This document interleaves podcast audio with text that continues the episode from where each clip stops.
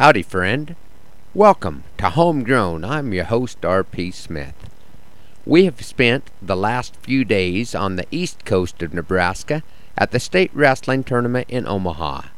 Our son Zane had qualified by taking fourth at the district meet last Saturday in Cozad. It will be a few years before we make this trip again, but that might be a good thing, because we need a few years to replenish the vacation fund before Caleb, our youngest son, tries to follow in his older brother's footsteps between 2015 and 2018. I know that a few of you folks are starting to get in the swing of calving season. I remember quite a few Valentine's days that we spent in the calving barn. I have enough memories of the winter calving to keep me from wanting to go back to it.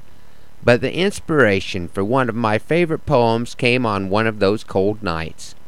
I thought I would try it out on you folks again this morning. I call this one Song That Has No Tune. An alarm sounds inside my head, and I force myself from a warm, dry bed, and with the lantern to aid my sight, I stumble into the frigid night. The snow raises its voice to complain as if my footsteps cause it pain. I hope all is well and I'll be back soon.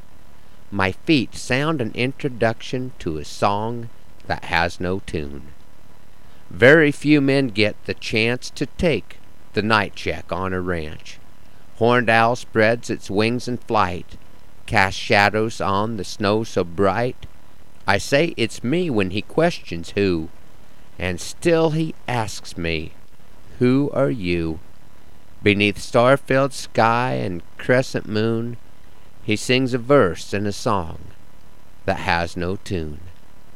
The coyotes sing without refrain a haunting chorus of pleasure and pain. The damsels whistle, their suitors fight, and voices rise into the night with neither bass nor treble clef. I praise my Lord that I'm not deaf. Beneath star-filled sky and crescent moon, they sing the chorus of the song that has no tune. A heifer seems alarmed by her offspring's birth. She jumps to her feet to prove her worth, tries to warm the calf with her hot breath. He must rise soon to ward off death, and now she dries it with her tongue and hums a song of encouragement to her young. He's on his feet, and he's nursin' soon, furnishin' rhythm for the song that has no tune. The cold night air, it stings my face. Cold tries to stop time in its place, and then I wonder if I know. Is this now or a thousand years ago? This song, sung as it's been sung for centuries before, I listen as I walk once more, reappearing like the land of Brigadoon, this ancient song that has no tune. Some will say the life I talk of is past. I assure you, friends, I am not the last.